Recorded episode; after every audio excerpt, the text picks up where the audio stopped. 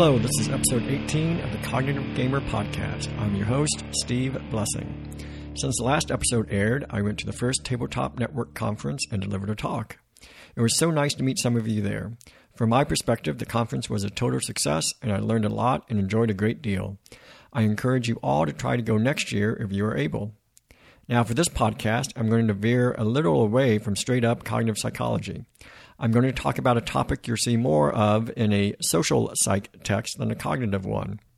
But it's one that's very apropos to game playing, and it was a topic that was suggested to me by someone at the Tabletop Network during a ride up the elevator. Sorry I didn't catch your name, but thanks for the topic suggestion. During this podcast, we're going to discuss attribution theory. An attribution is psychology speak for causal explanation, our way of explaining to ourselves why something happened. If you diagrammed it out, you would have the outcome of some event on one side, and on the other, you would have a person's behavioral response. In the middle, you have the attribution. How do you connect the outcome with your response? In other words, how do you think about it? Also, connecting the two, you would have an emotional response. Do you feel happy, sad, or some other emotion? We are going to center in on the attribution for now. As an example, say you lost a game that you played for the first time. The outcome is the loss, and your response may be to never play that game again, or it may be to ask to play that game again right away. Most of you probably have had those sorts of responses before. What's going to determine your response is the attribution, that causal explanation that connects the outcome to your response. The common example to use in class is another one we're all familiar with. You're driving along and have just been cut off by a car in front of you. You swerve or tap your brakes, narrowly avoiding a collision. You may also honk or give the driver a friendly salute. The outcome is the near miss, and the response is the swerving and the honking. How are you going to attribute the other driver's actions? What caused, caused them to cut you off? If you are like most drivers, you probably attribute the near miss to the other driver's bad driving. They shouldn't be behind the wheel because they are careless. That's a causal explanation, an attribution. They cut you off because they are careless. Now then, let's examine attributions more closely. I'm drawing heavily on the work of Bernard Weiner, but it was Fritz Heider who started thinking about attributions back in the 1920s. Weiner did a lot of work back in the early 1970s in terms of how attributions can lead to success or failure in academic settings, and that's how I'm most familiar with it.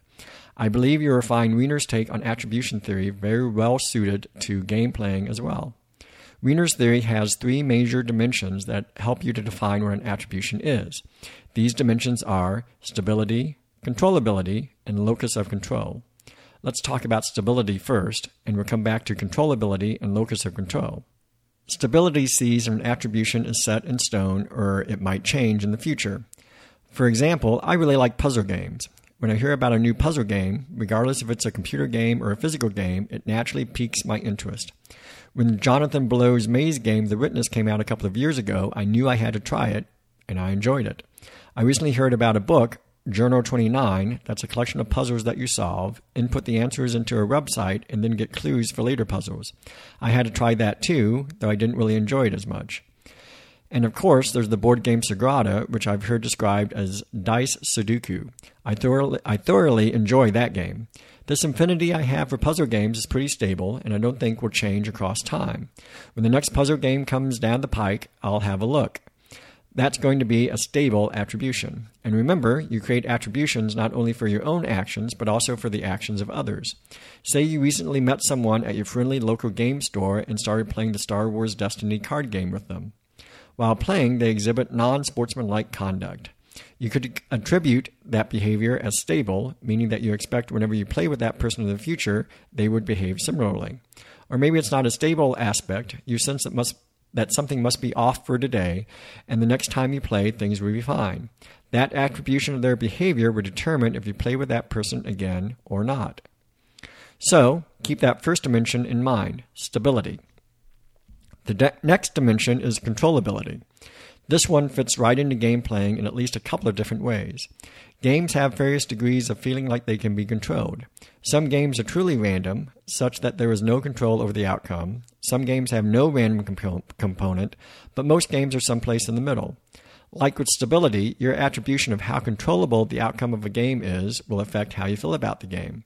Of course, people differ in how much randomness they like in their games. Some people prefer, prefer mostly skill based games with no randomness, but some prefer various amounts of a random element. And controllability also refers to your own ability as well as your opponent's ability to play the game. A game like diplomacy has no randomness within its mechanisms, but there's no dice rolls, rolling or card draws, but you have to depend on the word of your opponent and allies, and that's not controllable by you. Again, this aspect of controllability will affect your thoughts about the game. The last dimension of attributions, locus of control, is the big one, as you'll see as we go along here. Locus of control is about whether you feel you control the events that are affecting you or are they out of your hands.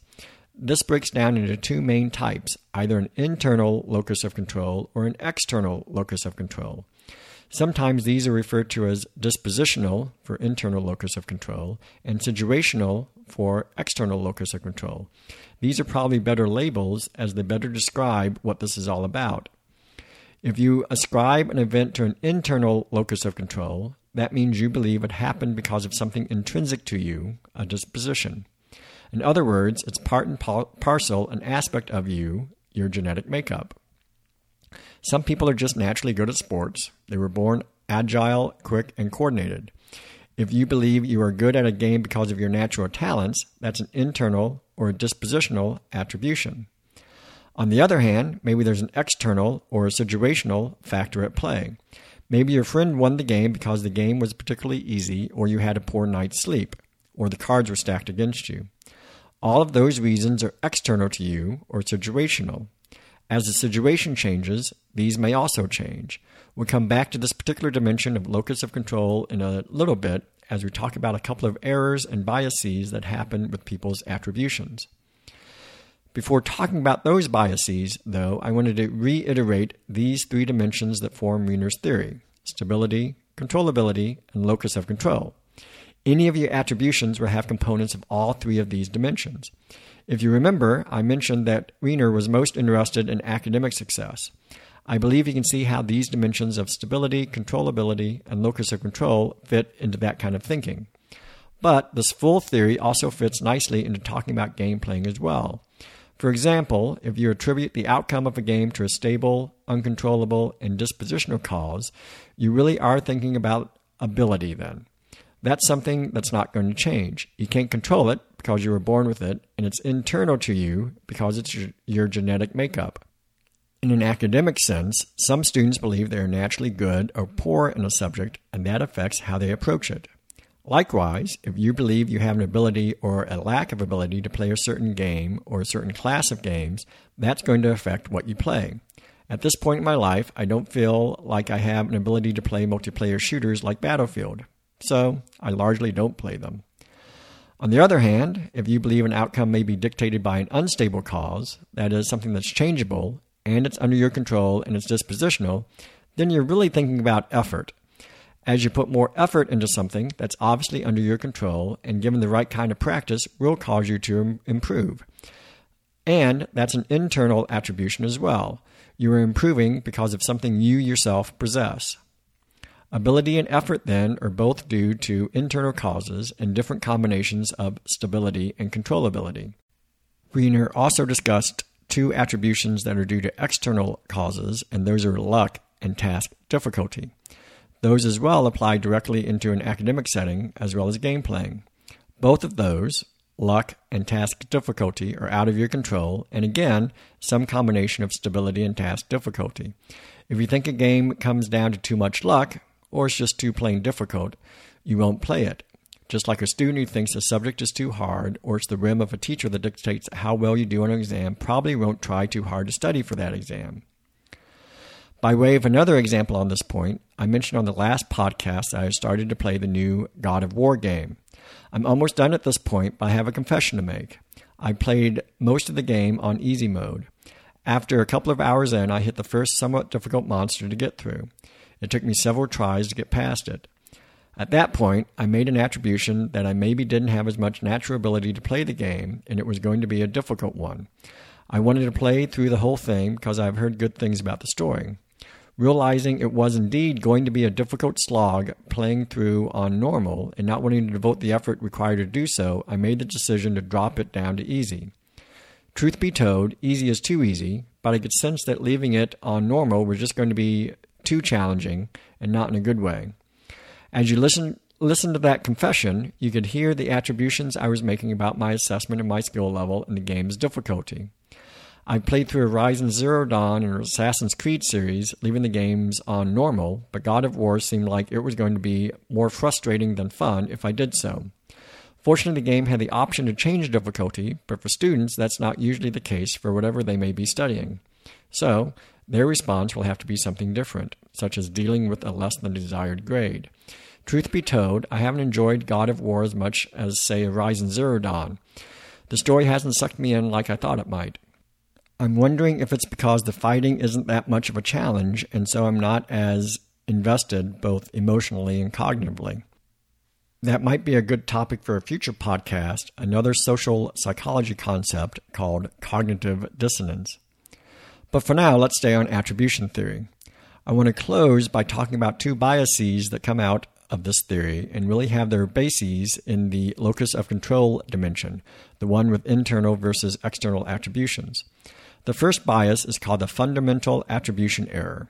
For this bias, we tend to attribute internal or dispositional causes for other people's actions, but are more likely to attribute external or situational causes for our own actions. Remember that driver that cut you off in the first example I gave? The one we said that what caused them to cut you off was the fact that they were a careless driver? That's an internal attribution. It could very well be the case that their action was due to a cat darting onto the road or a pothole in their way, and that they had to make a quick action into your lane. Those would be situational or external factors. And that's probably how they would explain their action. They would say that they were not a bad driver, but rather they cut you off because of that pothole or whatever the case may be. The classic example here concerns Gerald Ford, the man who became president after Nixon resigned. He had the bad luck of being photographed while in office of tripping on the stairs of Air Force One and having a skiing accident. The media, and particularly Chevy Chase, when he played him on Saturday Night Live, propagated the belief that President Ford was clumsy. That's an internal attribution that many people had of him, believing that Ford possessed the disposition of being inept and awkward. In reality, the steps of Air Force One were slippery due to rain, and the skiing slopes can be tre- treacherous. Those are external attributions. But that's the fundamental attribution error, error in full force. President Ford was actually an All American football player for the University of Michigan and a good all around athlete. Not really clumsy. But the fundamental attribution error holds true for presidents as well as it does for game players. Keep that in mind the next time you're playing your favorite multiplayer game like Overwatch or Dota 2. Maybe that player ended up getting killed because of incompetence on their part, or maybe they just had to drop the controller for a second to take care of a crying toddler. Be generous with your attributions and don't always rush to provide an internal one, particularly if it's negative. There's a second bias I would like to mention that involves attributions. This bias is referred to as the self serving bias, and it also involves the locus of control dimension. When we make attributions involving our own behavior, we tend to make internal or dispositional attributions for our successes, but external or situational attributions for our failures. I imagine game players do this a fair bit, just like all humans do. It's all part of having a healthy psyche and positive self image. When we win our game or make a clever move, we attribute that to either our natural ability, look how smart I am, or the effort we have put in the game, wow, I've really played this game a lot and I know it inside and out. Remember, ability and effort are both internal causes. But when we lose or make a blunder of a move, we're more likely to attribute that to an external cause like luck or the difficulty of the game. The dice just weren't with me, or maybe there's a lot of lag with my internet connection while playing during that session. Again, that's called a self serving bias. Successes are part of disposition, but failures are situational. As a last example, I recently played the board game Azul for the first time with my family. I lost. In explaining that loss to myself, that is, coming up with an attribution, I put it on me trying out various strategies just to see how that would affect the game. That's essentially an external attribution because it's about me pushing on the rules of the game. And as an aside, my daughter won the game because she's smart, an internal attribution. That also makes me feel better because I can take pride in my daughter's cleverness. Slightly different take on the self serving bias. I hope you've enjoyed learning a bit about attribution theory. As you play games, think about the reasons you devise for the various outcomes, and I believe you'll see how they line up with what Bernard Weiner discussed with his theory of academic success and attributions, along those dimensions of stability, controllability, and locus of control. As always, I welcome any comments or questions you may have, so please email me, steve at cognitivegamer.com, and also visit my website, cognitivegamer.com.